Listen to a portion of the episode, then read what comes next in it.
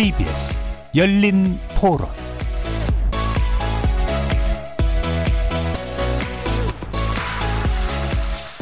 안녕하십니까. KBS 열린 토론 정준희입니다.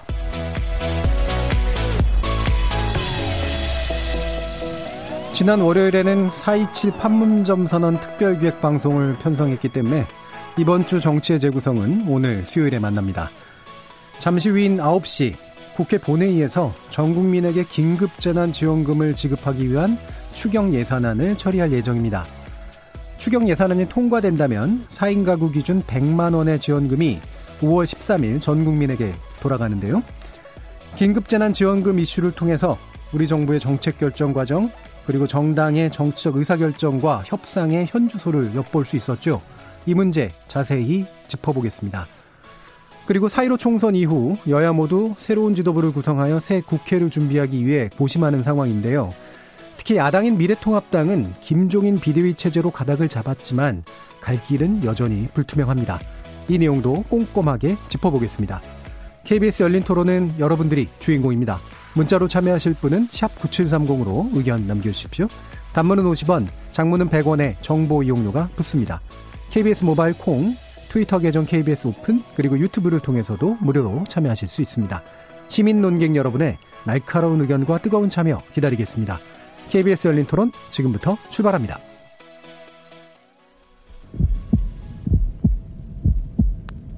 살아 있습니다. 토론이 살아 있습니다. 살아있는 토론, KBS 열린 토론. 토론은 라디오가 진짜입니다. 진짜 토론.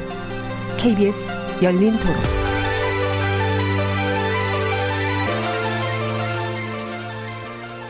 시민의 요구에 부응하는 새로운 여의도 정치 여기서 그려봅니다. 정치의 재구성 함께 해주실 네 분의 논객 먼저 소개하겠습니다. 전 대한변협 대변인이셨던 최진영 변호사 함께하셨습니다. 네, 반갑습니다. 최진영입니다. 그리고 전 바른미래당 대변인이셨죠 강신업 변호사 자리하셨고요. 네, 강신업 변호사입니다. 반갑습니다. 그리고 민변 사무처장이셨던 김준우 변호사 함께하셨습니다. 네, 안녕하세요. 김준우 변호사입니다. 자, 그리고 또 한 분은 잠시 후에 소개시켜드리도록 하겠습니다. 자, 재난지원금 문제. 어, 결국에는 이제 추경 예산안으로 막 통과되지 않을까 싶은 이제 그, 예, 가닥이 좀 잡혀가고 있는 것 같긴 합니다만 일단 9시라서 어떻게 될지는 모르겠는데요.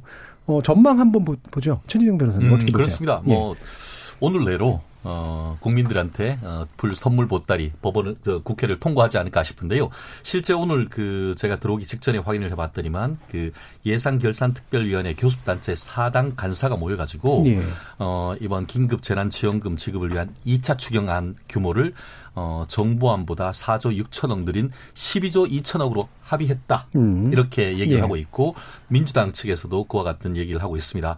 결국 또 한국당 측에서도 어, 지난 그 총선 과정에서도 뭐 1인당 50만 원 주자 뭐 여러 가지 얘기가 있습니다만 예. 그런 과정 속에서 뭐 여러 가지 좀 난색도 표명했습니다만 이번에 그 교섭 단체 자체에서 이 예결 투의를 통과했기 때문에 어 오늘 11시 아마 얘기를 하는 것 같은데요. 예. 11시에 그 본회의가 열리면은 음 12시 전에는 뭐 무난히 통과할 것으로 충분히 예상되는 것 같습니다. 예, 일단 뭐 사당 교섭단체 간의 합의는 끝난 것으로 보인다라는 말씀이시고요. 강신업 변호사님. 예, 맞습니다. 지금 뭐 예. 사당 교섭단체 이제 에, 사당 간사가 추경안 심의를 끝냈다는 거죠. 예. 그 지금 얘기한 대로 전체를 이제 4조 6천억을 늘려가지고 12조 2천억으로 합의를 했다는 겁니다. 그러니까 이제 뭐 이거는 뭐 합의가 된 거니까 11시에 전체를 열고 수정안을 이제 보내서 의결하면 어, 다음 달 중순 정도까지는 아, 한 가구당 최대 100만 원 지급되는 것으로 이제 오늘 이제 확정이 될 것 같아요. 예. 그러니까 여러 뭐 한 13일 정도 지났나요? 16일부터 지금 정부안이 국회로 넘어온 지가 16일 넘어왔으니까 한 13일 됐어요. 그, 그래도 한 13일 동안 시간을 끌었던 거죠. 어떻게 보면. 예. 아, 그런데 오늘은 이제 확정이 될 걸로 보이고 이거는 뭐, 어, 사실 뭐 총선 그 공약이었기도 예. 하고 등등의 이유로 오늘 그것이 뭐 뒤바뀔 가능성 또 뭐 처리가 되지 않을 가능성은 없다고 봅니다. 예. 결국 3조 6천억 정도를 이제 국채 발행을 하고 음. 1조 정도를 세출 구조 조정을 통해서 이제 확보하기로 합의를 한 셈인데요. 오히려 사실은 총선이 없었으면 예. 예, 더 빨리 합의하고 지급될 음. 수도 있지 않았을까. 음, 오히려 시기가. 이거, 네, 음. 이걸 하면 오히려 정치적 행보다 퍼주기다 뭐 음. 이렇게 될까봐 좀 잘 안 되지 않았나. 쪽 조금 늦은 감이 있어서 좀 안타깝다는 생각이 들고 별다른 뭐 이슈는 없을 것 같습니다만 본의 아니게 갑자기 9시 특히 뭐 어떤 분들한테 연휴인데 예. 지금 각 언론사 정치부 기자들은 갑자기 네, 저녁 약속을 다 취소하고 예. 지금 국회에서 대기하고 있는 것 같고요. 다만 오늘 본회의에서 그 인터넷 전문은행 관련해서는 예.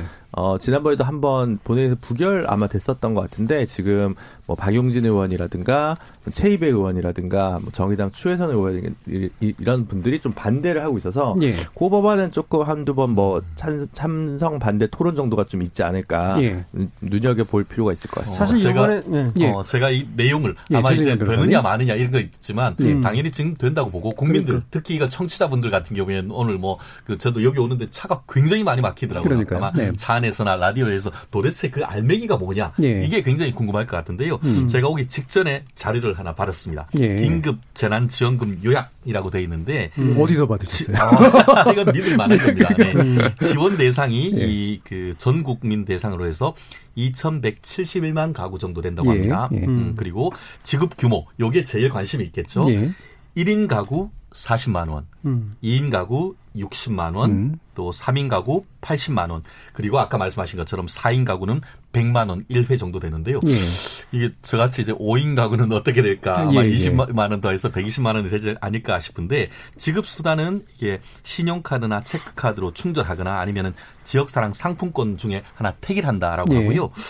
이게 뭐 그 지원 절차는 이제 온라인이나 오프라인으로 할 수도 있고 그게 이제 통과되면 5월 중순에 이제 신청을 하는데 어 고령이나 장애인 같은 가구 같은 경우에는 찾아가는 서비스까지도 한다 예. 얼- 내용이 있고 음, 이것이 이제 받게 되면은 다가오는 8월 31일 그러니까 바캉스 끝날 때까지는 예. 내용을 다 쓰라라는 내용인 것 같습니다. 아마 그 많은 분들이 또 기대하고 있을 텐데 어쨌든 어려운 과정에서 그 말 그대로 재난 긴급 재난 지원금이 되기를 저, 저희들도 예. 개인적으로 바라고 있습니다. 예. 이게 긴급 재난 지원금인데 아까 박, 그, 김재료 변호사님 말씀 주셨던 것처럼 사실 이번 연휴 기간에 어느 정도 움직임이 있을 거라고 예상했기 때문에 이 소비를 좀 더 진작시키는 측면까지 고려하면 그 전이었으면 훨씬 더 좋았겠다라는 생각도 그렇죠. 사실 있어요. 사실은 예. 속도가 중요한 예. 것인데요. 원래는 요번에 이제 연휴에 음. 맞춰서 지급이 됐더라면 좋았을 것이고 그렇게 또 하려고 했던 부분도 있었던 예. 것 같아요. 근데 알다시피 이제 또 사실 여야보다도 아, 정부와 여당 간에 예, 이견도 예. 좀 있었지 않습니까? 그래서 이제 시간이 좀 걸린 것도 있고 어떻게 보면은 뭐 아, 사실 기재부에서는 계속해서 음. 여당의 어떤 압박에 못 이겨서 사실은 이 100%를 한 그런 부분이 있죠. 예. 근데 왜 그러냐면 이제 그것이 적자 국채 국채를 발행하는 거에 대해서 왜냐하면 이걸로 끝나는 것이 아니라 3차 추경 바로 한다는 거 아닙니까? 예. 등등을 생각하면 아, 이 70%가 맞는 것이 아니냐 이런 얘기가 계속 있다 보니까 아, 늦어진 측면도 좀 있긴 하죠. 예. 저도 지난 주에 저희 그이 얘기 할 때 뭐 저는 필요하면 차등 지급할 수도 있다고 보는데 첫 번째는 빨리 급한 불을 끄기, 끄기 위해서 일단 전부 100% 지급하고 예. 그 다음에 조금 더 재정 여력을 파악한 다음에 좀 차등 지급도 고려하면 되지 않냐 저는 이런 생각이고 근데 홍남기 부총리가 지금 다음에는 100% 절대 아니다라고 또 선을 그은 모양새예요. 네. 그래서 뭐 지금 한국 같은 경우는 뭐 어쨌든 전반적으로 코로나 방역이 좀 성공적이니까 뭐 100% 지원이 또 추가적으로 팔 필요까지 긴급성까지 좀 떨어지지 않을까 기대해 봅니다. 예. 기대죠, 기대. 자, 지금 일단 이제 그 지금 이렇게 시기가 늦어진 이유가 아까 이제 강신업 변호사님 지적해 주셨듯이 여당과 정부 내부에서도 이제 차이가 입장 차이가 분명히 주로는 기재부와 이제 차이가 있었던 거고요. 그 다음에 이제 구체적인 어떤 그러니까 재원의 구성 방식, 그 다음에 뭐 적재 적자 구체 이제 발행하는 그런 방식까지에 대해서도 또 야당하고 또 일부의 차이가 있었잖아요.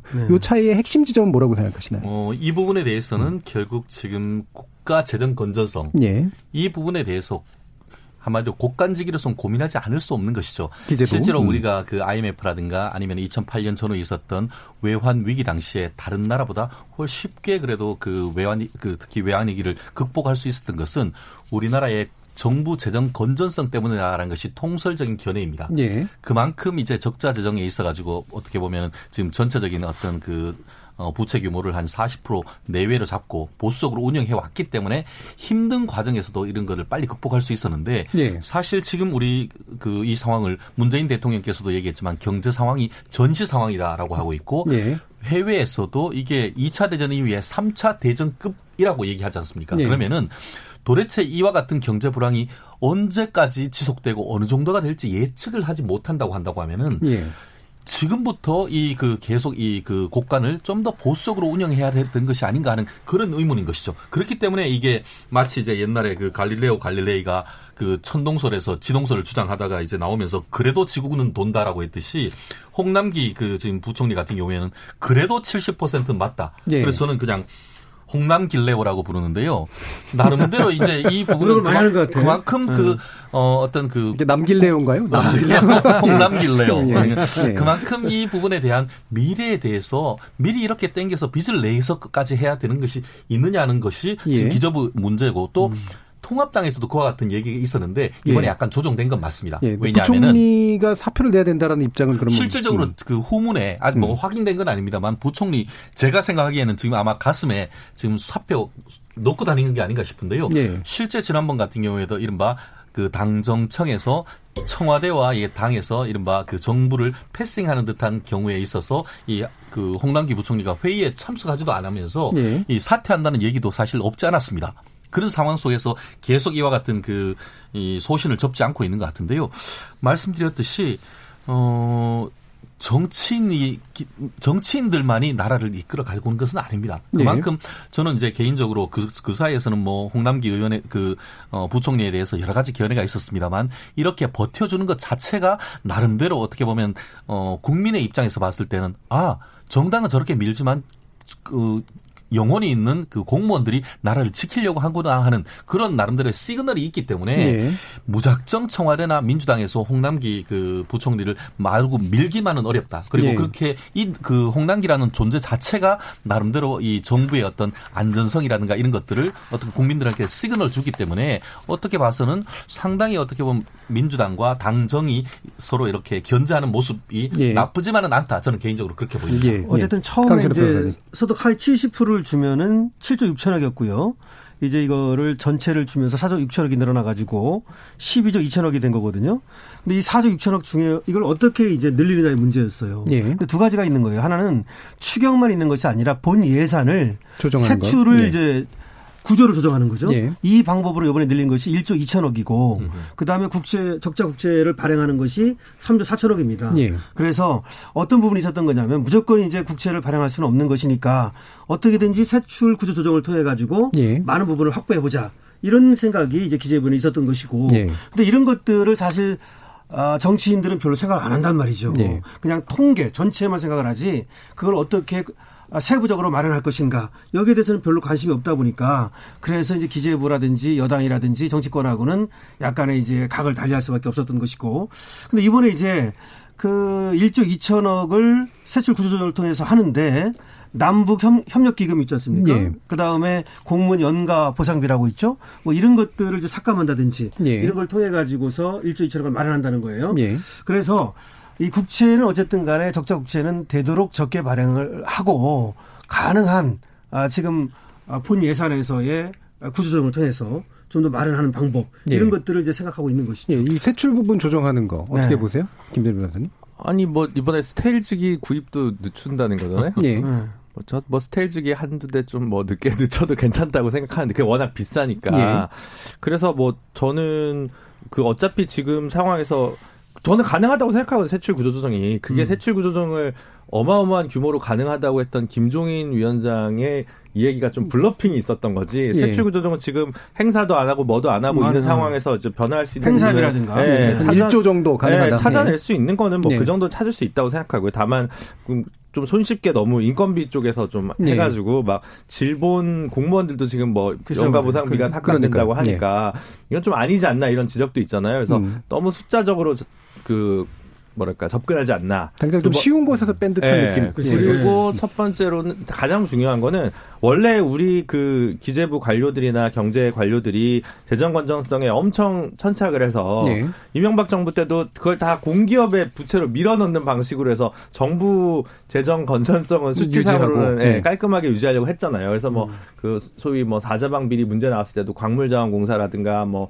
이런 뭐 철도 그리고 이 수자원 공사 뭐 이런 데들을 빚이 엄청 많았던 정도로 이걸 좀 너무 천착하는 것 같아요. 근데 음. 저는 뭐 그 정도 강박이 있을 수도 있다고 보는데 그 강박을 통해서 유지했던 재정 건전성을 왜 유지했냐면 이럴 때 쓰라고 예. 그동안 유지한 것이기 때문에 그거는 왜 목적과 수단이 전치된 거 아니냐 음. 기재부 관료들이 저는 그런 고민 좀 하나 들고 두 번째는 어 지금 상황에서 금융 지원도 직접 지원이라고 홍남기 경제부총리는 얘기를 하지만 지금 이 상황에서 고통을 그럼 누가 분담할 것이냐? 부채는 누가 져야 될 것인가? 그러면 가계 부채를 늘리고 그 이자를 좀 늘리는 방식으로는 이건 근원적인 해결책이 좀 되게 어렵다는 거고요. 그러면 음 정부 재원에서 어쨌든 기본적으로 나오고 필요하다면 글쎄요, 뭐 좀 자산이 좀 더 많으신 분에게 과세를 좀 더 해서 조세 정책을 통해서 좀 해결을 하려고 해야지 조세는 그대로 두고 세출 부분이나 적자 국채, 국채 발행만으로 해결하려고 하는 게 좀 음, 석연치 않거나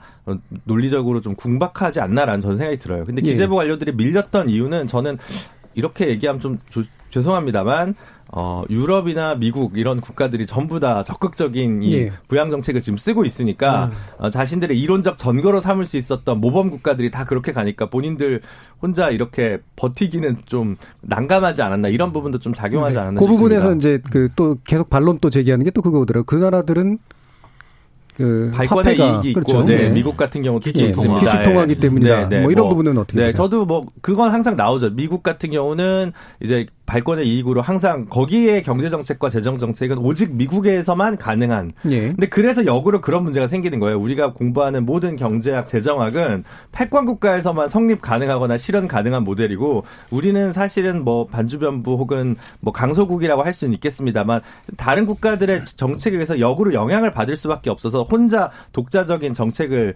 수립하고 시행하는 것이 사실 예. 또 가능하지도 않은 부분도 있습니다. 외인을 항상 생각해야 되는 부분이 하나가 있는 게 있고 두 번째는 그 물론 다르죠. 이제 EU라는 뭐 기축 통화 그리고 일본 같은 경우는 엔화도 그렇지만 또 일본 내부에서 그 국채를 소화할 수 있는 구조들 이런 것들을 두고 이제 기재부에서 항상 반발을 합니다. 네. 함에도 불구하고 전 세계적으로 뭐 OECD 국가 기준으로도 거의 가장 낮은 어떤 정부 이 부채 비율을 유지해왔던 이유가 바로 이럴 때 조금 더 원만하게 뭐 딴 데는 뭐 지금 훨씬 큰 규모로 쓰고 있고 우리는 사실은 이게 지금 그렇게 큰 규모는 아닙니다. 다른 국가들은 뭐 GDP의 10%까지 쓴다는 생각을 하고 있는데 저희는 뭐 요, 지금 현재 정도 규모면 뭐 충분히 하지 않나. 그러니까 사, 이른바 여력이 있지 않나. 40% 선이라고 하는 황금률로 얘기하는데, 근데 사실 그 기준이 불명확한 건 분명히 있는 것 같아요. 어느 정도가 어, 좋은 선이냐 그렇지 않느냐가 명확한 이론이라든가 경험적인 증거 같은 게 있는 건 아니니까요. 음. 예. 아마 그렇기 때문에 예. 아마 그 홍남기 부총리가 그 재정 건전성 기준으로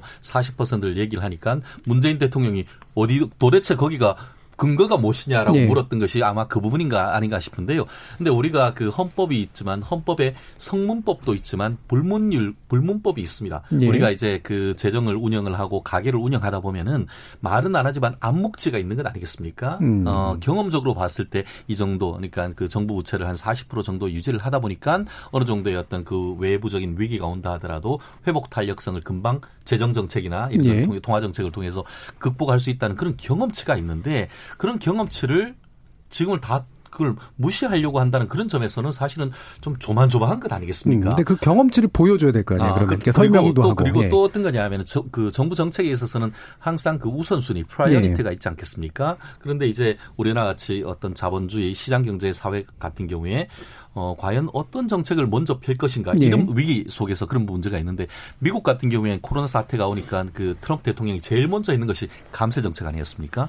그래서 이른바 그 sales tax 같은 경우에는 한 3천억 불 정도 감세를 확 해버리면 어떻게 되냐? 그럼 기업이나 자영업자들이 세금 부담이 줄어드니까 그걸 가지고 이제 그 고용에 쓰도록 하는 그런 정책을 했고 그 정책이 그 하다가 이제 또 코로나가 많이 넘어 넘어가니까 이제는 그 한마디로 선감세 정책, 네. 후현금 지원 정책 이런 식으로 해가는데 우리는 아까 지금 그 김 변호사님도 말씀했지만 어떤 감세 정책이나 이런 기업을 위한 어떤 정책에 대해서는 사실 그 우리가 찾아보기가 쉽지가 않고 오히려 세금을 어떻게든 많이 걷고 그리고 있는 것을 현금성으로 특히 뭐 그 특히 현 정권 지지층에 이렇게 현금으로 쏟아부으려고 하는 그런 정책의 네. 어떤 정책적 흐름이 있기 근데 때문에 그 부분은 이제 재난지원금 나오기 전에 이미 먼저 시작된 게 고용유지자금이라든가 이런 건 다 기업지금 그렇죠. 지원금이었잖아요. 예. 이제 그, 결국 예. 그러니까 그런 순서가 있습니다만 어 결국 제 말씀의 취지는 어떤 예, 예. 정부의 운영을 함에 있어서 예. 어떻게 보면 우리나라 그 정부가 다 할 수가 있, 는것 같지만 그 돈이 어디서 나오죠? 결국 기업에서 나오는 건 아니겠습니까? 네. 그렇다고 하면은 기업을 지원을 하고 이 어려울 때에 기업의 어떤 법인세라든가 이런 것에 좀 감세 전략 네. 그런 식의 어떤 방법도 이제는 좀 더 고려를 해야 될 때가 아닌가 저는 예, 변호사님. 상당히 예. 일리가 있는데 다만 감세 정책은 즉시성이 없어요. 음. 그리고 경기 부양 효과 예. 이런 것들이 즉시 나타나지 않는단 네. 말이죠. 그러다 보니까 감세 정책보다는 현금 지원 정책, 특히 이제 현금이 그런 효과가 굉장히 많은 것이고 아까 그 재정 건전성에서 40%라고 하는 것은 이렇게 생각하면 돼요. 그것은 아, 룸, 스페이스를 남기는 것이죠. 예. 그래야만 60%까지 갈 때 20% 정도 여유가 있어가지고 예. 탄력적으로 이제 어떤 아, 긴급한 상황이 발생했을 때 아, 그런 때 이제 그 20% 정도 여유를 남긴다 이렇게 생각하면 되거든요. 사실은 빚이라고 하는 것은 가게든 국가든 간에 그것이 50%를 넘어서 60%까지만 가야 되는 거예요. 만약에 60%를 넘어서면 그거는 이제 굉장히 위험한 거 아니겠습니까? 아, 그러면 예. 60%가 새로운 황금률인가요? 그러니까 저는 예. 40%를 유지하려고 하는 이유가 예. 20%의 룸을 남기려고 하는 그러니까 60%가 정책이다. 마지노선이고. 예, 그렇게 봐요. 예. 예, 만약 그것을 넘어가면 가져 가게도 그래요. 내가 1억이 있는데 그러면 빚을 갖다가 어, 거의 한 4천만 원 정도 얻으면 그것은 갚을 수가 있어요. 예. 이것이 만약 8천만 원, 9천만 원 되면 내 집이 날아간단 말이죠. 아, DTI. 같은 건가요? 예, 그런 것과 같은 이치라고 봐요. 예. 예. 예. 근데 그렇게 잘 상황들요? 영혼을 예. 끌어모으신 분들이 부동산에서 재미를 봤는데 이번 정권 하에서 특정한 조건 하에서 그렇죠. 그러니까 아니 일반 집안에서는 DTI 규제를 해주면서 그럼, 그럼 이 정부에서는 DTI 규제가 없다는 것도 그러니까 어쨌든. 지금 그 소비를 진작시켜서 역성장을 막으려고 하는 그 경제정책적인 접근이 있다는 거죠. 지금 이번에 네. 지원금 같은 경우는 경기도도 아마 10억 이하 매출의 자영업자의 그, 그 뭐, 뭐죠? 점포에서만 사용할 수 있게 하던가, 뭐 그런 식으로 제도 설계를 했어요. 그래서 실제로 효과가 있다는 그 설문조사도 지금 어, 나타나고 있고요. 그래서 이거는 사실 어떻게 보면 경기 부양 정책이고 쓸 수 있는 돈을 줘서 쓰게 해서 오히려 기업이나 중소 자영업자들을 좀 숨통을 틔워주는 정책이기 때문에 이게 뭐 자산으로 남겨가지고 저축하고 이걸 투기할 수 있는 그런 이제 돈은 아니잖아요. 예. 그런- 그런 예, 면에서는 예. 좀 예전 문법에 좀 얽매여 있는 가, 얽매여 예. 있는 게 아닌가 그런 관념에 기재부 관료분들이 그런 생각이 좀 듭니다. 알겠습니다. 지금 긴급재난지원금 여야 합의를 이- 이끌어내시느라고 고생하다 오신 현극대 변호사님 어떻게 보고 왜 계십니까? 하고 아, 있- 늦어 죄송합니다. 네. 아, 이렇게 차가 많은지 몰랐어요. 단계가 살아나고 있다는 네, 건가요? 수지에서 오는데 2 시간 걸렸어요. 예, 두 시간. 네, 예. 제가 일찍 와가지고 예. 저녁 먹고 천천히 올라 그랬는데 얼굴이 샤방샤방 하셨는데 네, 아까 이 재미있는 표현을 하셨어요. 어떻게 들으면서 왔거든요. 음. 왔는데 이제 40% 국가 채무가 이제 불문율인 것처럼 예, 네. 최진경 변호사님 그렇게 예. 말씀하셨는데 예, 예. 참 재미있는 해석 같아요. 음. 왜냐하면 이게 어느 정도 일리는 있다고 봐요. 왜냐하면 음. 일반인들은 잘 그렇게 생각 안 하지 모르지만 이제 기재부 관료라든지 공무원들이 이게 굉장히 어쨌든 보면 음. 받아들이고 있다는 거예요. 심리적 마지노선이 그렇죠. 예. 그러니까 우리가 뭐 불문율이든 아니면 음. 뭐 이게 관습법 법으로 인정되려면 어느 정도 통용이 돼야 되거든요. 사람들이 네. 받아들여야 되는데 거기에서 저는 아마 좀 그 생각의 차이가 있는 것 같아요. 그렇죠. 러니까 예. 기재부 공무원들 같은 경우는 이게 어찌 보면 굉장히 아마 제가 보기에는 뭐 그 고시를 볼 때나 아니면 음. 공부를 할 때나 이게 굉장히 어찌 보면 압박감이라든지 있었을 예. 것 같은데 보통 뭐 정치권에 있는 분들이나 우리는 뭐 그냥 우리는 40%안 되니까 좋은 상황이다 이렇게 얘기하지 그걸 반드시 뭐 준수해야 네. 되는 선으로 생각하지는 않거든요. 음. 이번에도 아마 극명하게 드러난 것 같아요. 예. 사실은 당정 간에 이렇게 이견이 있는 경우는 별로 없잖아요. 거의 음. 뭐 야당과 이견이 생기는 경우인데 굉장히 특이한 경우였죠. 그렇죠. 어찌 보면 어 마지막엔 결국은 아마 문재인 대통령이 정리한 것 같고 그거를 예. 이제 뭐 총- 정세균 총리가 역할을 한 것 같은데 저는 그래서 이 40% 룰이 과연 합당하냐 아니냐. 예. 40%이 부분에 이번에 아마 저는 아마 좀 많이 드러난 것 같아서 음. 말씀하신 것처럼 그동안 어찌 보면 이것 때문에 우리나라가 재정 건전성을 유지해 온건 맞는 것 같아요. 네. 공무원들이 어쨌든 이걸 넘지 말아야 된다라는 예. 게 있어서 근데 지금도 과연 그걸 꼭 고집해야 되느냐 그건 예. 아닌가. 뭐 이제 코. 코로나 네. 상황이라고 하는 게 여러 면에서 이제 새로운 기준들에 대해서 고민하게 만들기 음. 때문에 이번에도 이게 실제로 맞을지 아닐지에 대한 음. 그런 일종의 정책 실험 같은 것도 좀 있을 것 같긴 한데요. 사실 이제 요번에 이게 긴급재난지원금 굉장히 끌었습니다만 논의 자체를 이끈 건 총선 국면이기도 했지만 지방 정부들이 먼저 치고 나오면서 였거든요. 특히나 이제 재난 기본소득이라고 이제 이름 때문에 좀 헷갈렸던 음. 그런 측면들은 있습니다만 이 부씨가 이제 살려주기도 했고 실제로 그걸 주도하면서 관련된 뭐 김경수 도지사나 뭐 이재명 지사라든가 이런 분들 박원순 서울시장이라든가 어 실제로 이제 그 약간의 정책 입지 이런 것들도 일부 좀 늘어나는 그래서 국민들이 좀 더 호응을 받는 그런 측면들도 있었습니다. 이런 모습도 어떻게 평가하시나요? 저는 그 네, 중에서도 김준호 변호사님. 제일 상대적으로 주목을 덜 받고 있는 그 전주 김승수 시장을 좀 예. 칭찬하고 싶다는 예. 생각이 드는데 네. 여기는 지금 해고 없는 중소기업에 대한 지원 정책까지 지금 고민을 음. 하고 있거든요. 그래서 어, 97년 IMF 외환위기 당시에는 기업에 대한 지원은 하고 노동 구조조정은 이제 정당화했던 식으로 이제 흘러갔는데 지금 일단 고용을 유지하자. 이게 지금 유럽에서도 다 그런 정책을 펴고 있고 거기에 대해서 좀 작은 어, 지방 정부지만 전주시에서 그런 모범적인 실험을 하고 거긴 또 임대료 인하 문제 그럴 경우에 뭐 임대료를 인하하거나 그 전부터 좀 그런 정책을 시행해 왔더라고요. 그러면 예. 리모델링비를 지원한다든가 이렇게 해서 작은 규모에서 좀 정치적 부담이 상대적으로 덜한 어, 자치단체장들이 좀 하는 정책 실험들이 어떻게 보면 우리 사회의 논쟁 지형과 구도를 좀 더 풍요롭게 했다는 면에서 예. 어, 여러 가지 좀 의미가 있었던 것 같습니다. 예. 제가 네, 실제 정근택 경험사를. 얘기할게요. 예. 제가 이제 경기도에 사니까. 예, 예. 아, 신청하셨어요? 그렇죠. 아니, 아니, 시청이 아니라요. 이게 그 카드사에서 카드로 충전이 돼요. 카드사에. 충전이 예. 10만 원, 되면 10만 원인가요? 그렇죠. 인당 10만 원이면 4인 가구 40만 원이잖아요. 음. 받으면 그거를 바로 쓸 수가 있어요. 예. 그래서 지난주에 사실 토요일 날 제가 머리 염색했는데 예. 집사람이랑 가가지고 어. 그걸로 결제를 했어요. 그동안 실제로 어. 지역에 엄청나게 그렇죠. 늘어났다 그래서 그러더라고요. 그 미용실 제가 이제 원래 하던 데가 좀 이사 가서 멀리 가는데 음. 거기 가서 물어보니까 그걸 쓰는 사람이 많다는 거예요. 예, 예. 그래서 예전보다 오히려 손님이 늘었다. 음. 라고 얘기하면서 저도 사실은 둘이 해서 14만 원을 걸렸는데 10만 원은 그걸로 썼거든요. 예, 그러면 예. 이제 나중에 그 아, 그러니까 자동으로 차감이 되는 거예요. 카드에 예. 충전을 아, 해주니까. 그래서 아니 오히려 그분이 그 예전에 이제 예- 미리 예약을 해서 가잖아요. 예약을 잡기 어려울 만큼 손님이 아. 많이 늘었다. 예. 그걸 쓰는 분이 굉장히 많다. 예. 얘기해서 환, 환, 환 급 안 하실 모양이네요.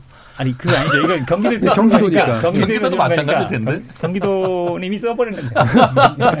그래서 아 이게 효과가 실제로 있구나 네. 이런 거를 제가 실제로 그못 확실히 예. 이제 이 지방 정부의 수장들은 이 체감성, 그렇죠. 현장성 예. 뛰어난. 거예요. 예. 그래서 정부는 좀더 한 단계. 멀리 있잖아요. 음, 음. 그 사람들 바로 가까이 있기 때문에 예. 그래서 아무래도 지방 정부에서 그렇게 이제 치고 나갈 수 있었던 거, 특히 뭐 이재명 시장이라든가 예. 또뭐 박원순 시장 이번에 어떻게 보면 이재명 시장은 또 이재명 도지사. 대권, 예. 어, 도지사죠. 예. 네, 도지사 그 대권 주자로서도 확실하게 또좀 되고. 이런 음. 어떤 그 계기가 된 것 같아요. 예, 확실히 이제 지방 방금 강신업 변호사님 지적해 주신 것처럼 이제 지방 정부의 수장들은 훨씬 더 이제 그 민심이랄까 예, 뭐 요, 네. 요구에 되게 민감한 측면들이 분명히 있는 것 같아요. 그렇습니다. 네, 말씀하신. 것처럼 어, 이른바 코로나 사태의 정치적 승자가 누구인가라고 음. 했을 때 1번 승자가 지금 말씀하신 그 경기지사 이재명 지사가 아닌가 하는 예. 생각인데요. 어, 실질적으로 과감하게 어떻게 보면 치고 나갔죠. 예. 이슈 자체를 끌고 나갔지 않습니까? 그러니까. 어, 지금 말씀하신 그런 지역 그 기본 소득 내지는 그 재난 지원금 문제도 제일 먼저 들고 나왔던 예. 것이고 음. 더불어서 코로나 사태와 관련해서도 본인이 직접 나를 따르라라고 하면서 이제 그 우리 그 경기도 일적 지역에 있는 그런 신천지 어떤 예. 현장 그 행정 감사나 이런 부분까지 한, 음. 하면서 보여주는 서비스, 찾아가는 서비스를 해서 국민들에게 아 일은 참 잘하는구나 이런 그 이미지는 분명히 심어준 것 같습니다. 일은이라고 하셨네요. 이, 이 업무는 참 잘하는구나 그랬는데.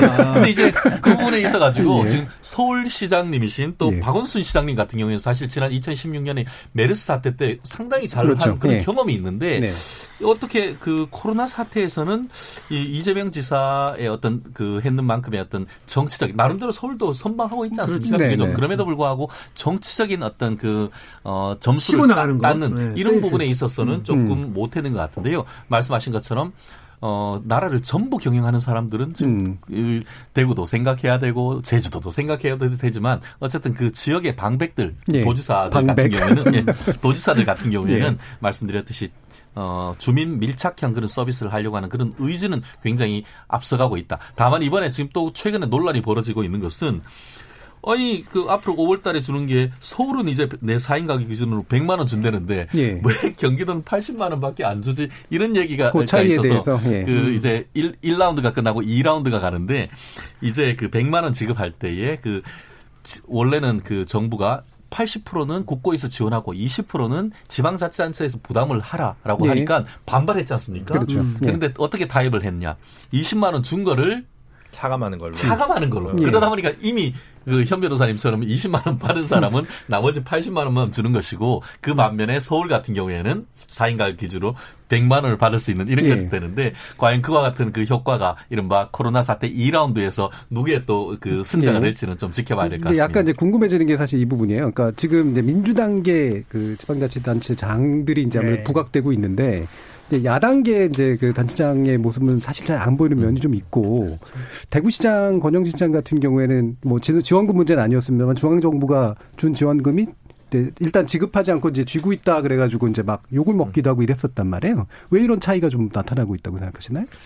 총선 때 너무 머리를 예, 쓴것 같아요. 예. 그러니까 물론 이제 이런 정무적 선택을 한 이유도 선거 때문이다거나 본인의 대권 플랜 때문에 무책임하게 포퓰리즘 정책을 남발했다거나 이런 보수 진영 일각의 비판을 민주당 자치단체장에게 할 수도 있다고 봐요. 근데 예. 뭐 이재명 지사 같은 경우 근데 성남시장 때부터 이런 기본소득 개념에 대해서 오랫동안 그렇죠. 얘기를 네. 했기 때문에 네. 다른 분들이 하는 것보다 훨씬 더 펀치력이 있고 그렇죠. 설득력이 있었던 부분이 있었던 것 음. 같고요. 그러니까 이제 대구나 경, 상북도는 솔직히 잘 안 보이는데 이게 이제 언론 환경이 거기까지 좀 잘 미치지 그렇죠. 못해서 그런 건지 예. 뭐또 좋은 일 하고 계신데 저희가 모르는 건지 제가 좀 알긴 어렵습니다만 그래도 어쨌든 이런 부분들 그 지급하는 시기와 관련해서 어 여권에 유리할까봐 좀 늦췄다는 의혹이 대구시 행정 같은 게좀 제기가 되었고 선거 이후로 미뤘다. 네, 예, 예, 거기에 예. 대해서는 좀 속 시원한 답변을 대구시에서 못한 것 같긴 뭐 같긴 합니다. 그렇죠. 그 부분 약간 좀 궁금증이 있어요. 그 예. 다른 측면에서 예, 말씀을 좀 나누고 싶은데요. 사실 최근에 그 진중권 교수가 그 페이스북에 글을 올리면서 하, 그 통합당 도대체 뭐 하고 있느냐. 이 코로나 사태에서 제일 잘하는 사람이 이재명도 이 그 박원순도 아닌 권영진 대구시장 아니냐. 그럼에도 불구하고 그것을 왜 잘 활용하지 못했느냐. 그렇다 예. 보니까 국내 언론이 아니고 오히려 해외 언론들이 지금 코로나 극복 사태를 그을 했는 그 지역, 지역 자치단체장으로 예. 해서 지금 그 음. 각종 세계 유수 언론들이 계속적인 지금 인터뷰 요청이 들어오고 있다 이런 얘기를 하고 있습니다. 네, 아시다시피 교수를 음, 그래, 아시다시피 대구 같은 경우에는 예. 한마디로 선 코로나 극복 예. 코로나 자체 잡는 거에 너무 정신이 없는 거죠. 그러다가 어. 과로해가지고 쓰러지기까지 했었지 않습니까? 음. 그런 상태 속에서 이제 극복하고 나니까 그거에 대해서 이제 뒤, 돈은 이제 그거에 따라서 이제 따라가면 되는 것이죠. 음. 그렇기 때문에 서울이나 경기 지역하고 대구 지역은 상당히 달랐 달랐고 음. 그런 상태를 이제는 좀 나중에 복귀하면서 과연 누가 제대로 대응했는지 네. 그 평가는 아마 국민들이 뭐 앞으로 몇 달 내에 달랐을 수 있다 저, 저는 좀 예. 달리 보는데요. 이건 네. 아마 코로나 사태가 끝난 다음에 음. 저는 아마 국정감사든 뭐해서 충분히 논의될 사안이라고 봅니다. 왜냐하면 네. 실제로 총선 후에 지급한다라는 방침이었고 그렇죠. 지금 예를 들어서 소상공인 지원금이라든지 뭐 의료진 저 수당이라든지 이런 것들은 특정 언론사에서 보도를 한 다음에 지급되는 상황이 두 번, 두세 번 이루어졌거든요. 네. 그건 뭐냐면 결국은 어, 정치적인 선거를 의식했다고밖에 해석할 수가 없어요. 그러니까 너무 바빠서 못 그런 거다. 그렇죠. 그건 아니라는 어, 예. 거죠. 왜냐하면 이게 지금은 얘기 못 하지만 음. 저는 왜냐하면 다른 지자체들은 그럼에도 불구하고 그 당시에도 뭔 얘기했었냐면 무슨 뭐 카드라든지 이게 안 돼서 그런데 다른 지자체는 그럼에도 불구하고 다 지급을 했단 말이죠. 네. 대구만 안 된 거예요. 음. 그러면은 원인이 뭐그뭐 그 그 카드사의 그 그 카드사의 어떤 자체적인 영, 영향상의 문제다 뭐 다른 문제다 하는데 그 이해가 잘 안 가죠. 그럼에도 네. 불구하고 언론 보도가 되니까 바로 됐단 말이죠. 음. 그거는 제가 보기에 단순히 오해 수준은 아니다. 근데 지금 얘기할 건 아니지만 네. 저는 이게 사태 끝난 다음에는 충분히 뭐 행자부든 이런 데서 검토해 볼 필요는 있다라고 예. 보고 있습니다. 예. 그리고 사실 예. 또 고민된 게 그런 게 있는데 대구 같은 경우는 큰 기업들이 이제 많이들 철수해서 최대 소비 도시입니다. 예. 그러다 보면 뭔가 이 다른 지원이 좀 있지 않으면 경기 자체나 어, 먹고 사는 문제에 있어서 타격이 훨씬 큰 곳이어서 오히려 이런 어, 재정 뭐 복지 지원 정책이 더 필요했을 수 있다고 보여지고요. 예. 다만 그런 얘기는 있을 수 있겠죠. 예를 들면 뭐 거기는 더 나가서 외식을 하거나 할 수 없었던 네, 뭐 상황이잖아요. 네, 그래서 그가 네. 그렇게 똑같은 정책을 먼저 시행했다 하더라도 얼마나 또 효과가 있었겠냐 뭐 이런 음. 반론이 또 음. 한편으로 있을 수는 있다고 봅니다만 음. 어쨌든 전반적으로 저는 음 고생을 많이 하셨지만 뭐 여러 가지 몇 가지 이유로 높은 점수를 좀 받기는 어렵게 되지 않았나 싶습니다. 그 이렇게 예, 볼 수도 있어요. 사실은 어떤 뭐 의도 이런 것보다도 정무적 감각의 문제일 수 있어요. 네. 그러니까 우리가 이재명 지사니 박원순 시장이 이런 분들은 고단수의 정치가들이잖아요. 사실은 음. 방백 정도가 아니라. 음. 근데 아무래도 이제 권영진 시장 같은 경우는 코로나 막는데 네. 뿐만 아니라 정무적 감각 같은 것이 이 뭐 이재명 지사 예. 이 정도까지는 이르지 못했다 뭐 이렇게 볼 수도 있겠죠. 예. 그러니까 이 부분에 대한 해석이나 평가는 조금씩 확실히 좀 예. 다르신 것 같아요. 최준영 변호사님은 이건 사후 평가로 보면 외로 더 좋게 네. 평가할 수도 있다고 보시는 입장이고 현근택 변호사님이나 김준우 변호사 같은 경우에는 이게 정치적인 판단에서 보면 총선을 염두에 둔 좀 안 좋은 판단이었을 수 있다라고 보시는 거고 강신업 변호사님 그 정부 감각의 어떤 음, 이진성 예, 이런 예. 정도로 보시는 거라고 지금 일단 정리가 좀 됩니다. 조금 예. 하나 추가하면요. 예. 그 당시에 사실은 이제 권영진 시장이 어땠냐면 빨리 해달라 그러면서 대통령 음. 긴급 재정명령까지 그러니까. 얘기했었어요. 네. 그래서 그때 당시에도 그게 적절하냐 아니냐 음. 지자체장 예고하는 게 음. 있었는데 그럼에도 불구하고 일단 제 중앙정부에서 돈이 내려갔는데도 집행이 안 됐단 말이죠. 음. 긴급 재정 명령까지 얘기했던 분이 음. 긴급 재정 명령이라는 건 국회가 어떻게 못할 게 하는 건데 그러니까 많은 국민들이 보기에는 이일 배반적이다라고 네. 생각할 수밖에 없는 것이죠. 그 부분은 네. 이제 말씀드렸듯이 행정력이 과연 돈을 지급한 것까지 따라갈 수 있었냐는 것이죠. 실질적으로 서울이나 아, 그 경기지사 같은 경우에는 아직까지 오, 코로나 오는 걸 막는 거, 막고 그 위에 어떤 음. 그돈 문제라든가 생계를 할 수 있지만 앞에서 완전히 엄청난 전쟁이 벌어졌기 때문에 모든 행정력이 코로나 자체를 막는데 들어갔지 않습니까? 예. 그런 상황 속에서 유휴 행정을 통해서 금전적 지급까지 하기는 현실적으로 어렵다는 것이 저도 개인적으로 음. 그렇게 알고 있습니다. 그런 예. 것이지 거기에 뭐 왜그 권영진 시장은 그 더 주고 싶지 않았겠습니까? 그저 코로나가 너무 강성했기 때문에 그거 막는다고 음, 사실은 정신이 없었던 예. 것이 현실이라는 게 결국은 총선 후에 코로나가 뭐 아주 잦아든다든지 그게 돼야만이 그 얘기가 성립되는 거예요. 아니 그, 그 결론적으로 그러니까 결과론적인 얘기지. 그, 그 당시에 기준을 정했어야 된다. 그렇죠. 판단할 네. 때 그러면 권영희 시장 보기에 아 총선 끝나면 코로나가 잦아들겠구나. 그럼 음. 유효인력이 생기겠구나. 그럼 지급할 수 있겠구나. 이 논리가 성립돼야 되는데 네. 그렇죠. 거기에 총선이 개입될 건 없다는 거죠. 저 또한 네. 어떻게 보면 그러니까 정부적인 그 측면에서 그 문제는 있다고 총선을 가지고 얘기하지 말고 그러면 예를 들면 확진자 수가 어느 정도까지 줄어들고 예. 행정력이 그렇죠. 발휘될 수 예. 있을 때 그렇게 말씀을 하셔야 되는데 기자들이 물으니까 총선 뒤에 이렇게 예. 되면은 공무원들이 아, 선거 준비하느라 바쁘기 때문에 네. 유, 이거 여력이 없다라고 설명을 했고 그것 음. 때문에 거기에 대해서 좀 이해하기 아. 어렵다는 일선 공무원의 인터뷰를 달아서 아마 지역 그 대구 대구 경북 지역 MBC였나 KBS에서 보도한 것도 있었거든요. 예. 그래서 어 그런 뭐 조금 석연찮은 부분은 좀 있는 것 같습니다. 네. 예, 알겠습니다. 자 이렇게 여러 가지로 뭐 해석들은 달리 나오고 있습니다만 어쨌든 이제 긴급 재난 지원금이 긴급함이라고 하는 문제를 어, 실제로 어, 수행할 수 있 도록 어, 잘 국회가 정리를 해줬으면 좋겠습니다. 어, 그러면 문자 메시지 들어온 것들도 몇 가지 좀 확인해 보고 가야 되겠는데요. 정희진 문자 캐스터. 네, 지금까지 청취자 여러분이 보내주신 문자들 소개합니다. 8850님, 저는 경기도 화성에서 세탁소를 하고 있는데요. 재난지원금이 나와서 손님이 많이 늘었습니다. 7315님, 현재 경제활동을 하고 있는 사람들과 공무원들을 제외하고 긴급 재난지원금을 줘야 한다고 생각합니다. 진짜 나라가 어려워질 때를 대비해서 나라 국가는 채워놔야 하는 게 맞다고 봅니다. 오윤재님, 방역에서 정부가 취할 수 있는 영역에 한계가 있는 것처럼 긴급재난지원금 지급에 있어서도 정부의 한계가 있을 수밖에 없습니다. 정부의 재난지원금도 충분하지 않기에 최선의 방책은 생활방역과 더불어 소비를 하는 것이 아닐까요? 이한킴님, 전 정부의 재난지원금이 나오면 전액 기부하겠습니다. 월급이 꼬박꼬박 나오기 때문에 코로나로 인해 생활이 조금 불편한 것 이외에는 피해를 본 것이 없어요. 실제로 피해본 분들에게 전해주길 바랍니다. 이명철님, 감기의 알약 처방보다는 주사액이 빠르지 않습니까? 긴급재난지원금은 주사 처방이라고 생각합니다. 말 그대로 하루빨리 재난지원금 지원이 이루어져야 한다고 생각합니다. 라고 보내주셨네요. 네, KBS 열린 토론. 이 시간은 영상으로도 생중계하고 있습니다. 유튜브에 들어가셔서 KBS 일라디오 또는 KBS 열린 토론을 검색하시면 지금 바로 토론하는 모습 보실 수 있습니다. 방송을 듣고 계신 여러분이 시민 농객입니다. 계속해서 청취자 여러분들의 날카로운 시선과 의견 보내주세요. 지금까지 문자캐스터 정의진이었습니다.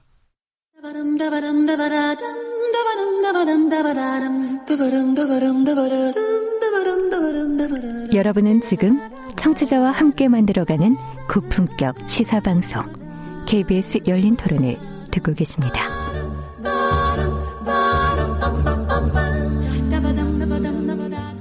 KBS 열린 토론 정치의 재구성 함께 하시고 계십니다. 김준우 변호사, 강신업 변호사, 최진영 변호사, 현근택 변호사 이렇게 네 분과 함께 하고 있습니다.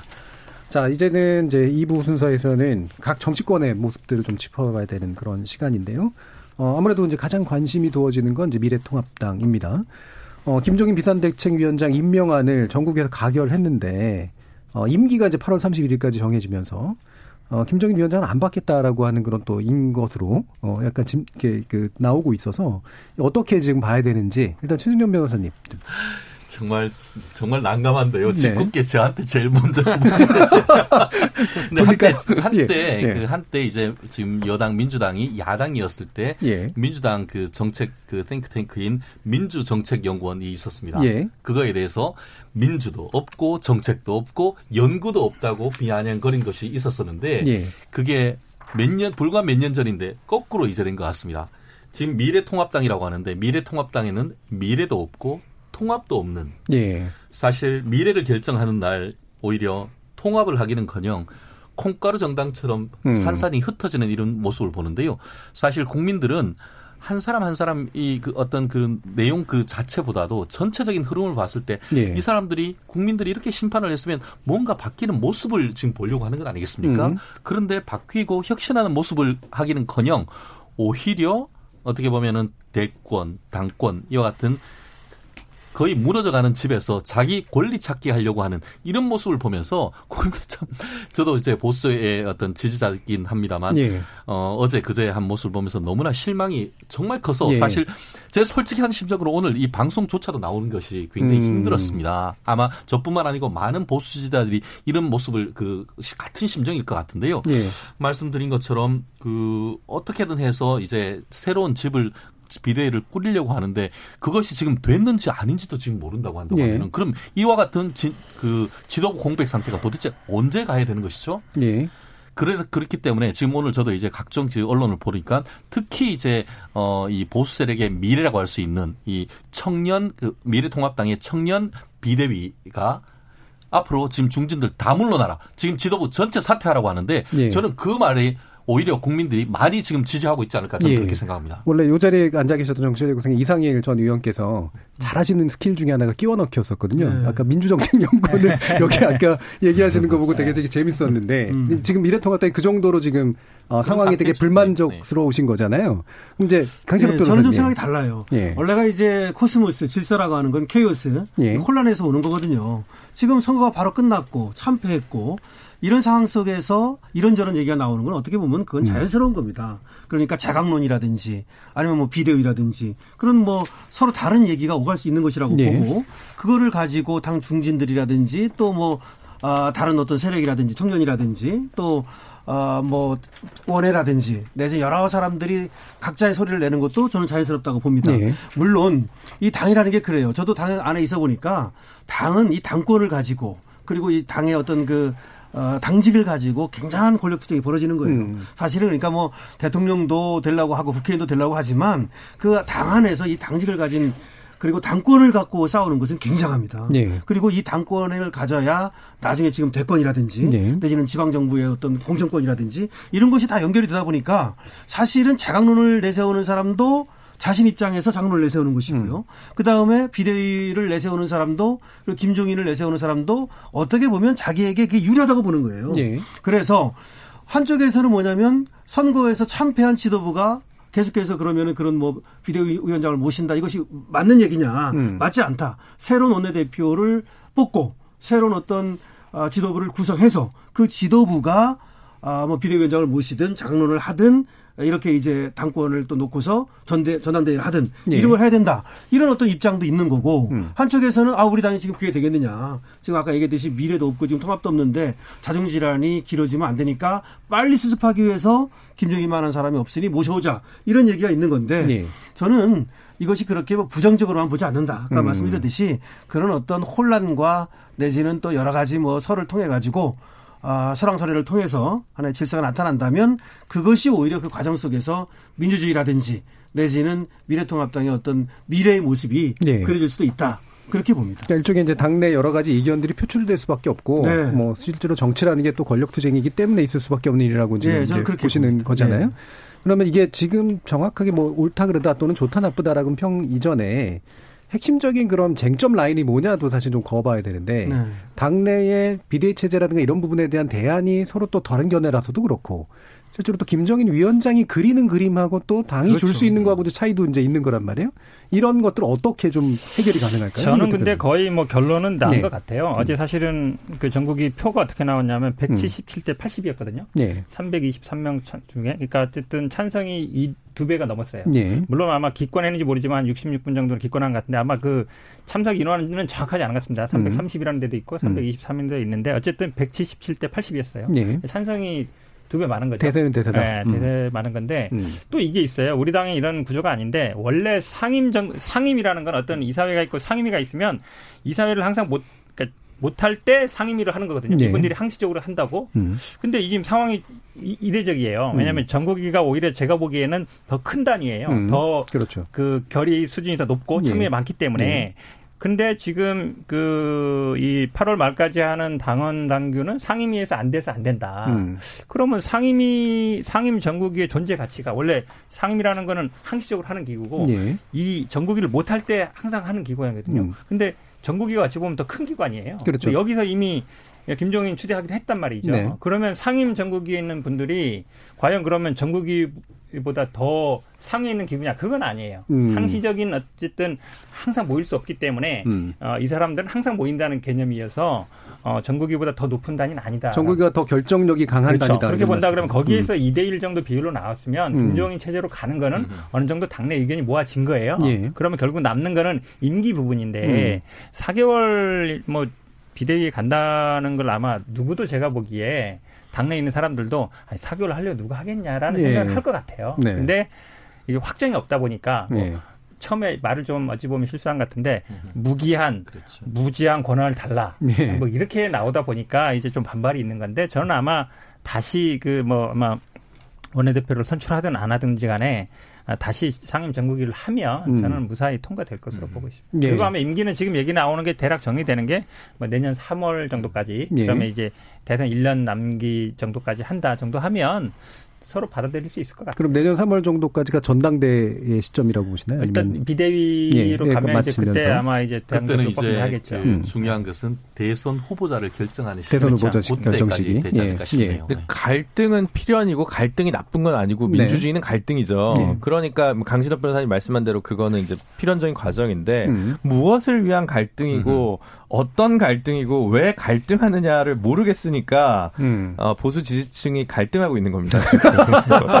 내가 계속 지지해도 되냐? 어, 언어의 마술사죠. 어, 언어의 마술사 같아요. 똑같은 말 쓰고 있는데요. 뭐. 이선희 가수의 갈등이.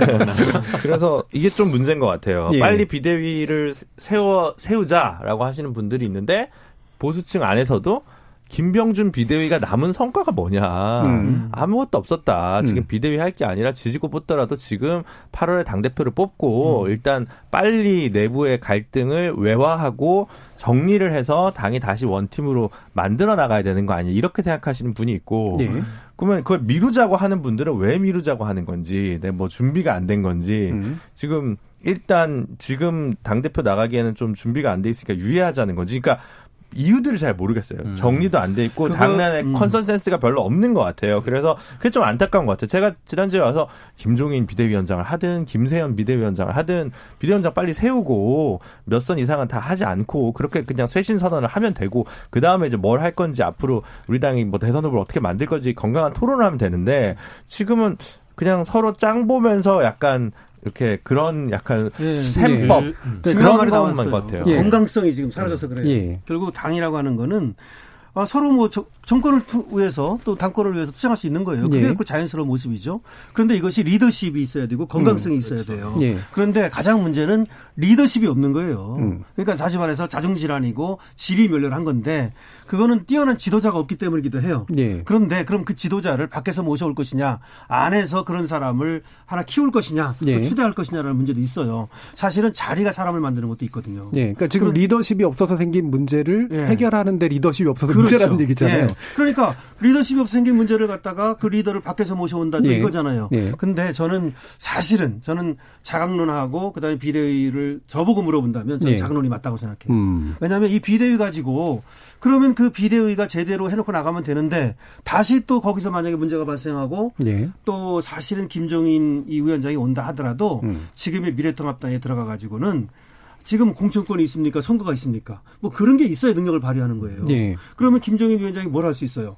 할 수 있는 것이라고는 대권 주자 이제 만들어내는 거 그거예요. 예. 근데 그거는 이미 너무 미리 말을 해버렸어요. 음. 사실은 비대위원장이 되고 나서 그런 다음에 대권자 얘기를 했어야 되는데 70년대생 예, 그 얘기를 미리 해버리는 바람에 절대 받아들이지 않아요. 예. 그러니까 제 말은 들어간다 하더라도 뭐 4개월이든 1년이든 김종인 위원장의 리더십을 발휘해가지고 당을 정비하고 그렇게 하지 못할 것이다. 예. 저는 그런 쪽으로 보거든요. 그렇죠. 결국 현실론과 이상론의 어떤 예. 대립이 아닌가 예. 싶은데요.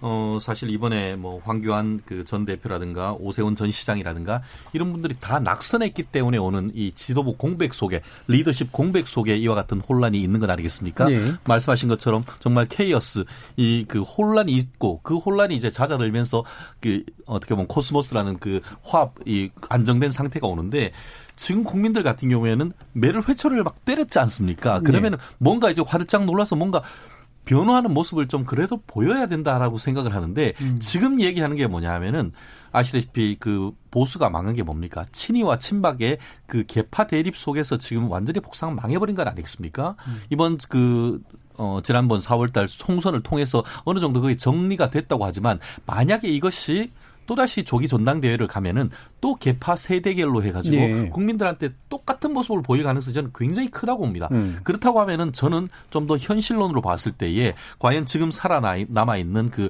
어, 이른바 잠룡이라고 부를 수 있는 보수의 진영의 리더들이 도대체 얼마가 되느냐. 예. 이런 현실론을 생각해 봤을 때는 당내에 어떻게 보면은, 어, 개파의 지도자가 아닌 외부에서 좀 수혈을 해서 그리고 또 그것도 강한 좀 리더십 내지는 카리스마가 있는 분을 해서 당내를 좀 더 평정하고 정리하는 절차 이것은 음.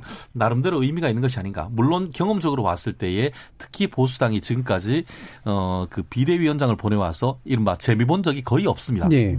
그렇지만 경험적으로 또 봤을 때는 다른 사람이 아닌 이 여의도 짜르라고 할 수 있는 이 음. 어, 김종인 비대위원장의 어떤 나름대로의 경륜 이런 부분도 무시할 네. 수 없는 그렇기 때문에 그러다 보니까 이 어제 같은 경우에도 이제 어, 심재철 원내대표가 밤매까지도 찾아가는 건 아니겠습니까? 다른 네. 대안 부재론 좀 안타깝습니다만 그와 같은 모습이 현재의 보수의 모습이기도 한데요. 결국 현재로서는 저도 현 변호사님 말씀에 상당히 동의를 합니다. 상임전국위원회는 회사로 말하면은 그 이사회고 이 그 전국위원회는 주총 같은 것인데 네. 주총에서 통과되는데 이사회에서 통과 안 됐다.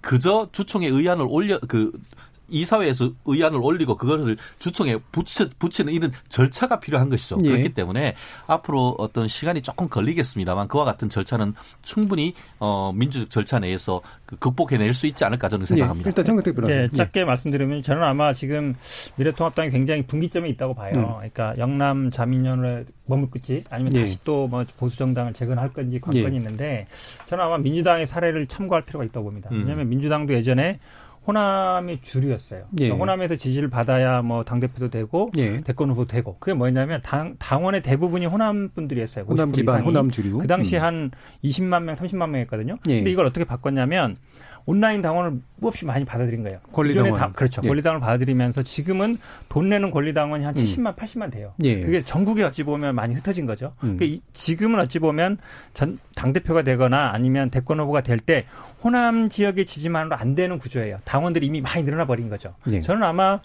그 미래통합당도 이거를 참고할 필요가 있다. 왜냐하면 예. 지금 현재 당원의 대부분은 어, TK나 이쪽에 분들이 차지하고 있어요. 예. 그러다 보니까 당 대표를 나가거나 아니면은 전당대회를 나, 저 대권 후보 나갈 때는 여기에 지지를 받을 생각 여기에 예. 지지를 반드시 받아야 된다는 전제를 음. 하고 있어요. 음. 그러다 보니까 당원 수는 이제 TK와 수도권 비슷하다고 하지만 영향력은 훨씬 크단 말이죠. 음. 예. 이거를 뭐 깬다는 표현하지만 극복한다려면은 저는 민주당처럼 전국 정당화해서 전국에서 온라인 당황이도 이런 사람을 많이 받아들여 가지고 음, 이 포지션을 음. 그렇죠 조금 낮춰야 돼요. 예. 그러면은 저는 그 충분히 이제 전국 정당화 될 수 있다고 보는데 그거를 어떻게 할 거냐 저는 음. 과도기 필요하다고 봅니다. 그러면 음. 아마 이 당원 분포라든지 음. 그런 것들을 좀 넓혀 가지고 좀 쉽게 들어올 수 있는 그래서 저는 뭐 아마 수도권이라든지 아니면 호남이라든지 이런 데서 당원들을 많이 받을 필요가 있다. 예. 그렇게 된다면 자연스럽게 제기도 가능할 거라고 보고 있습니다. 예. 제가 잠깐 좀 예. 지적하고 싶은 거는 아까 상임 정국위원회하고 예. 정국위원회 물론 이제 그 말 두 분의 말씀 전혀 틀린 말은 아니지만 당원 당규는 상임 전국위원회에서 규정하도록 돼 있거든요. 음. 예. 그러니까 어쩔 수가 없는 거예요. 그거는 그러니까 음. 전국위원회가 크냐 뭐 상임 전국위원회가 크냐 그런 문제가 아니고 음. 상임 전국위원회에서 그 임기 이걸 음. 이제 부칙으로 돼 있는 걸 갖다가 개정하기 위해서는 거기서 할 수밖에 없으니까 지금 얘기 나오는 것이 뭐냐면 상임 전국위원회를 다시 소집하겠다 뭐 이런 예. 해보겠다 이런 얘기를 하고 있거든요. 음. 저번에 이제 의결 정족수가 안 돼서 못했으니까 그만큼 이제 심재철 이 원내대표 겸 권한대행이 집착을 하고 있는 것 같아요. 근데 이거를 두고도 무슨 얘기가 나오느냐면 이미 선거에서 떨어지고 또 참패한 이런 지도부가 계속해서 그렇게 집착하는 이유가 도대체 뭐냐. 예. 새로운 지도부를 빨리 구성해서 원내대표 말이죠. 예. 그 원내대표가 아, 당을 추스리고 사실은 또 아, 당대표도 중요하지만 원내대표가 상당히 중요하지 않습니까? 네. 그렇게 하는 것이 맞지 않느냐 이런 얘기도 나오는데 아마 근데 심재철 원내대표 겸 권한대행은 그렇게 하고 싶은 생각이 없고 음. 뭔가 다시 말해서 김종인 위원장을 비대위원장으로 모셔야 뭔가 자기들에게 유리하다 이런 생각을 하는 것이 아닌지 음. 이런 어떤 의구심을 또 불러일으키고 있는 현재 거죠. 당권을 쥐고 계신 분들이 네. 예.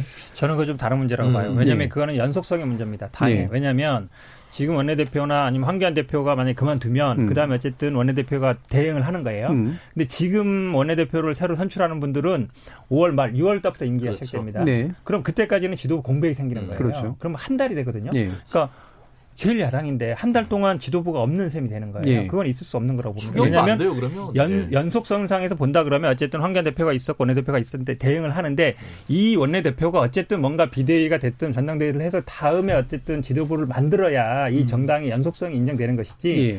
이 이분이 만약에 전당이 떨어졌다고 해서 6월 달부터 임기 시작하는 사람이 원내대표 된다. 그럼 6월 달까지는 아무것도 못 하는다는 예, 얘기예요. 말 그대로 비대위가 필요하다는 말씀. 저는 그래서 현 변호사님하고 저하고 통하나 봅니다. 예, 아, 저는, 저는 그래서 이제 예. 김종인 위원장 이 정도로 스크래치가 났으면 예. 본인이 결단해야 될 것 같아요. 음. 임기 문제 이런 거. 아, 음. 내가 예. 당 대표를 나가겠다.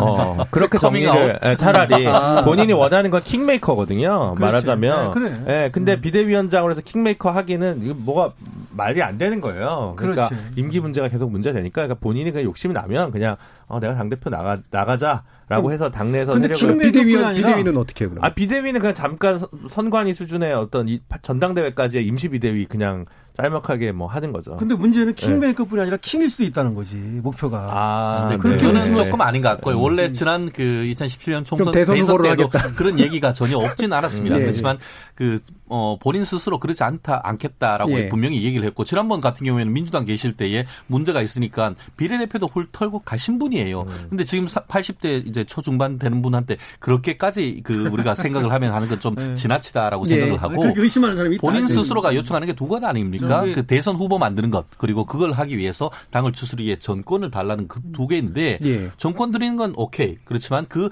기한을 어떻게 할지 이 부분은 음. 말씀하신 것처럼 현재 20대 국회의원들과 음. 당선자들의 뭐 그 총회나 이런 걸 통해서 충분히 그것은 합의를 도출해낼 수 있고 예. 그렇게 그걸 해서 공론을 한다고 하면은 상임 전국이 그거 못 하겠습니까? 오히려 지금 비판하는 것 특히 아까 말씀드린 것처럼 미래통합당의 청년 비례 그 이그 그 비대위원들이 얘기를 하는 것은 예. 이번 그 상임 그어 전국위원회를 무산시킨 중진 의원들을 탄핵하라는 얘기가 지금 네. 나오고 있는 겁니다. 아마 그런 그 여론의 흐름을 지금 현재 지도부가 결코 무시하지 못할 거라고 저는 봅니다. 근데 저는 나이 많다고 물러나야 한다고 생각하지 않고 나이 젊다고 우대받아야 한다고 생각하지도 않아서 네. 뭐 말레이시아 같은 경우 마하티르 총리가 한 20년 만인가요? 장, 재작년에 복귀했어요. 90이 90이 네. 넘었는데 총리가 되셨단 말이죠. 그래서 충분히 저는 김종인 위원장도 꿈을 꾸실 자격과 권리와 아, 능력이 다 있다고 생각을 해요. 내일 내일 아마 네. 뉴스 나갈 것 같은데요. 김종인 변호사님.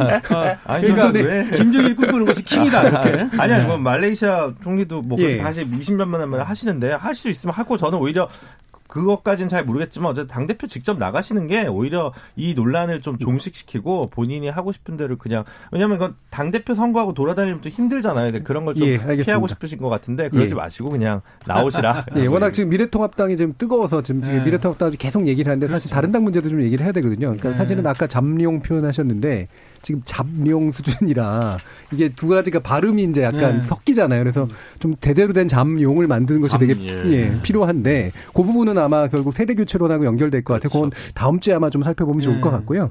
지금 이제 안철수 대표의 행보 네. 지금 비대위를 하시는 거잖아요, 일종의 그렇죠? 음. 그럼 안철수 대표 행보와 국민의당의 어떤 가능성 어떻게 보시나요?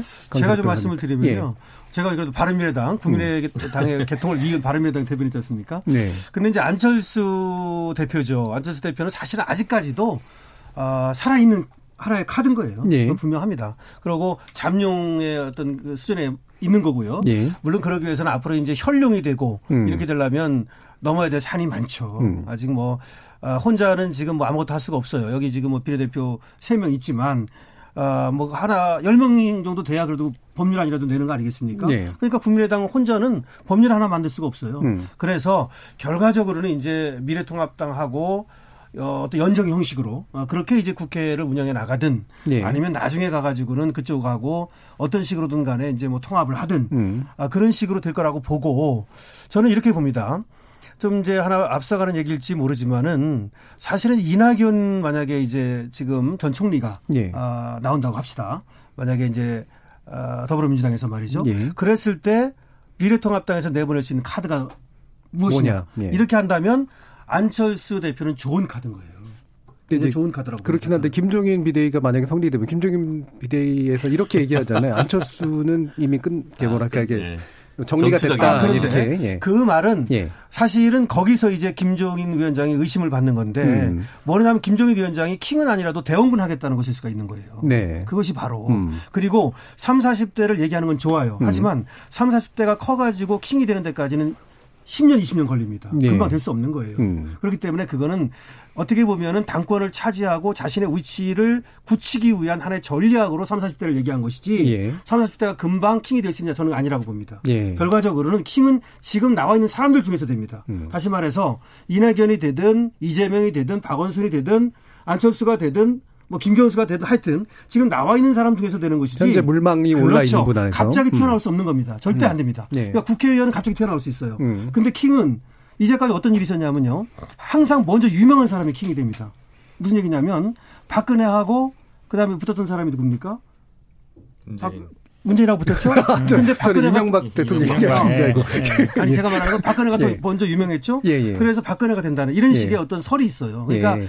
먼저 유명한 사람이 된다는 그런 아주 가설이 있거든요. 예, 예. 그만큼 그러니까 대통령이라고 하는 것은 금방 될 수 없다는 걸 제가 음, 말씀드리는 겁니다. 음, 그러니까 먼저 이름이 알려진 그렇죠. 분이 실제로 경쟁하면 예, 된다. 예. 국회라고 다르다. 예. 그래서 지금 나와 있는 사람들에서 된다고 본다면 김정일 위원장의 어떤 3, 40대 그거는 이제 하나의 이론이고 예, 예. 현실은 그렇지 않다. 그렇다면 그런 전체적인 맥락에서 본다고 할 때도 안철수는 어쨌든 살아있는 카드는 맞다. 이렇게 얘기할 수 있다는 거죠. 네. 그러면 음, 이 부분은 또 이제 또 다음에 음. 또 얘기를 해야 될 것 같고요. 정의당 네.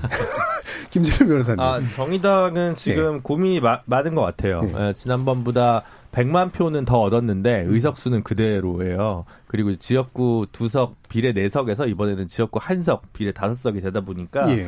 어 굉장히 고민이 많은 것 같은데 한편으로는 어 그 당의 리더십 정의당 같은 경우는 지금 그러니까 비대위를 하기도 되게 애매하거든요. 어쨌든 네. 100만 표를 지난 총선보다 더 얻었는데 음. 이걸 또 비대위 하기도 어렵고 또 선거 결과가 뜻대로 되지 않은 것은 뭐 거대 정당이 위성 정당 만들어서 그런데 이걸 당 대표가 책임지고 사퇴하는 것도 좀 이상하잖아요. 네. 그래서 제가 뭐 보기에는 어 조금 내년 7월까지인가가 아마 심상정 당대표가 임기인데 그거보다는 좀 단축될 수는 있다. 근데 음. 연내는 뭐 특별히 별일이 없을 것 같고 네. 오히려 이제 뭐 새로운 그 초선들 뭐 교육이랄까 뭐 준비를 시키려면 음. 어, 안정적인 당 대표를 두는 체제로 갈 것 같고요. 다만 당 차원에서는 심상정 대표가 이제 사실 계속 당 대표를 이제 더 하기보다는 다음 세대로 넘어가는 어떤 리더십을 창출하는 문제에 있어서 당 내외적으로 고민을 좀 많이 하고 있는 것 같은데 음, 음 그냥 단순 지지자 유권자 층에서는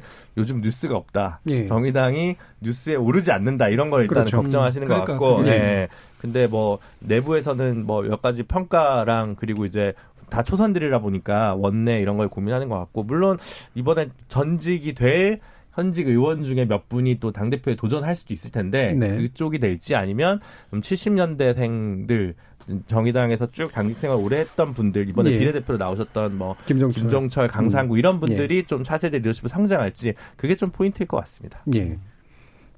혹시 뭐 예. 저도 한마디 예, 하면요. 예. 그러니까 정의당이 결국은 음. 비례대표는 가능하지만 지역구에서는 쉽지 않다. 예. 이게 이제 드러난 거잖아요. 그렇죠. 근데 앞으로도 이게 계속될 가능성이 저는 있다고 봐요.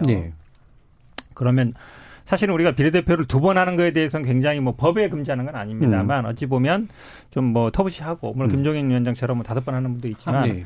정의당은 기본적으로 비례대표를 해서 정치인으로 키우고 그 다음에 이분 사람들을 지역에 내려가서 당선되는 거를 어찌 큰 구도로 그린 거예요. 네. 그렇게 해서 뭐 교섭단체를 만들겠다는 목표인데 비례대표를 한 번 해서 지역에 내려가 당선될 수 있느냐 이 부분이 이제 막히는. 거잖아요. 네. 그러면 저는 음. 아, 왜 그러면 심상정 대표 말고 다른 분들은 지금 다 비례 초선이고 경험이 없는 분들도 됐잖아요. 그럼 현실적으로 저는 선택해야 된다고 봐요. 네. 그러니까 한두 사람 정도는 비례대표를 다시 해서라도 그렇죠. 정치인을 키워서 그렇죠. 이게 연속성을 만들어 가야 되는데 네. 지금 노회찬 고 노회찬 의원 이후에 없잖아요. 그다음에 네. 연속성이 잘린단 말이죠. 예. 그러면 이게 당이라는 거는 어, 심상정 대표 이후에도 그 다음에 당 대표도 나오고 원내 대표도 계속 나오면서 정치인이 유력 정치인 키워나가야 되는데 예. 지역구에서 안 되면 끝나버린단 말이죠. 음. 그럼 저는 이걸 좀 바꾸자 이제. 예. 그래서 지역구에서 안 될 수 있다 그러면 한두 명 정도는 그래도 비례대표를 다시 해서 음. 그래도 좀 더 중량감을 키우고 그 다음에 당의 연수성을 가져가는 게 그나마 좀 이렇게 가능성이 현실적인 게 아닌가. 저 개인적인 생각 제가 한번 더 예, 정의당은요 이번에 좋은 기회를 만난 거예요. 사실 정의당이 망가지고 좀 실패한 이유는 민주당의 이중대라는 이미지를 심었기 때문이에요. 그 이번에 오히려 정의당이 민주당하고 각을 세워가지고 어, 정의당의 어떤 그 스탠스를 제대로 어, 발휘한다면 이번 국회에서 어떻게 보면 정의당이 굉장히 살아날 수 있다 저는 예. 그렇게 보거든요. 예. 근데 왜 반대 평가도 가능하지 않나요? 그렇죠. 예를 들면 민주당하고 네. 쓸데없이 대립한 측면도 있다라고 판단해서 또 나, 빠져나간 사람들도 그런 있잖아요. 측면도 예. 있죠. 근데 예. 그렇지만 그 예. 결국은 그렇다고 하면 21대 국회에서의 심상정 대표를 비롯한 정의당의 스탠스는 어떻게 될 것인가? 그러니까요. 과연 네. 이중대라고 불릴 정도의 어떤 민주당과 이 주파수를 같이 맞출 것인가? 음. 아니면 마이웨이 독자적 노선을 갈 것인가라고 그 생각을 해보면 저는 마이웨이 독자 노선 그리고 진보 강화로 음. 갈 가능성이 굉장히 뭐 지금 현재는 보거든요. 그렇게 나가고 있죠. 차별하고. 예. 네, 그게 살 길이다. 그 결국 그 어떻게 보면은 어 국민들이 봤을 때 이 이른바 민, 그, 대, 노, 그 문재인 대통령이 요청하는 이 공수처와 이 준연동형 비례대표를 이 서로 이렇게 맞트레이드 했다가 결국 뒤에 토사구팽 당한 그런 셈 아니겠습니까? 음. 결국 그와 같은 뼈아픈 그 경험, 이 그 심상정 대표의 눈물, 그것은 결국은 이번 21대 국회에 어떻게 보면 마이웨이, 노동 강화 이런 그렇죠. 측면으로 가, 는 그런 측면이 있기 때문에 어, 어, 어, 그제 그 심상정 대표 같은 경우에는 뭐 슈퍼 여당 시대에 일당 백 역할을 하겠다라고 네. 얘기를 한 거 보면은 아마 민주당과 이 정의당의 관계도 어, 지난번처럼 어떤 그런 뭐 허니문 관계라기보다는 앞으로의 어떤 그런 최근에 있었던 뭐 부부의 세계 같은 관계 그렇게 음, 아, 드라마 어, 험난한 네. 얘기가 되지 않을까 싶습니다. 근데 그런 네. 식으로 가면 저는 정의당이 분명히 지지율이 오르고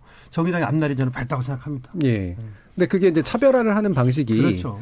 그러니까 각을 세우는 방식도 있고 아니면 정책적 차별성이라든가 그렇죠. 영역의 차별성을 네. 만드는 방식도 있잖아요. 근데 네. 그런 게 이제 뭐 음. 끝 마지막 마, 무리 발언이 될 것 같은데 정의당의 고민은 이럴 겁니다. 정치 사법 분야에서 민주당과의 변별력이 별로 없어요. 그렇죠. 예. 사회 경제 정책에서 좀 차이가 있는데 예. 그걸 복지 정책으로 이제 민노당 창당 초기부터 예. 가져왔는데 그걸 쭉 민주당이 흡수했죠. 복지 음. 정책에 있어서는. 음. 그럼 남은 건 진짜 이제 노동 정책이라 예. 조금 더 급진적인 복지 정책인데 여기서 조금 더 어떻게 각을 잘 만들어내느냐가 정의당의 좀 수건이 아닌가 싶습니다. 예. 네.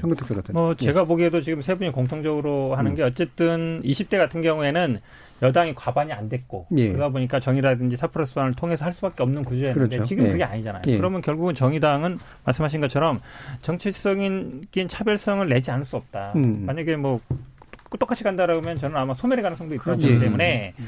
정책적인 차별성 지금 말씀하신 것처럼 예전에 복지 정책이었지만 그러면 뭐 환경이든 여성이든 그런 예. 걸 염두에 두고 아마 이번에 비례대표도 그분들 영입한 것 같은데 예. 그런 걸 조금 더 적극적으로 해나갈 수밖에 없다고 봅니다. 예. 자 이렇게 저희 저 KBS 열린 토론에서는 이렇게 지금 많이 좀 안 다뤄주고 있는 소수 정당이 가야 할 길이 무엇인가라고 하는 부분에 대해서 내일 방송을 통해서 좀 더 토론을 할 생각이니까 많이들 들어주시기 바랍니다. 어, 그리고 속보 하나 들어온 게 있는데요. 이천 물류창고 화재로 총 37명이 숨진 것으로 확인됐습니다. 아, 아이고. 어, 소방당국은 추가 인명피해가 있는지 수색을 진행하고 있고요. 자세한 소식은 잠시 KBS 뉴스 9시를 통해서 확인하시기 바랍니다. KBS 열린 토론 정치의 재구성 오늘은 이것으로 모두 마무리하겠습니다. 오늘 토론 함께해 주신 현근택 변호사, 최진영 변호사, 강신업 변호사, 김진우 변호사 네 분 모두 수고하셨습니다. 감사합니다. 네, 고맙습니다. 고맙습니다. 참여해 주신 시민 농객께도 감사하다는 말씀 전합니다. 어, 팟캐스트 준비되어 있고요. 매일 새벽 1시에 재방송도 됩니다. 저는 내일 저녁 7시 20분에 다시 찾아뵙겠습니다. 지금까지 KBS 열린 토론 정준이었습니다.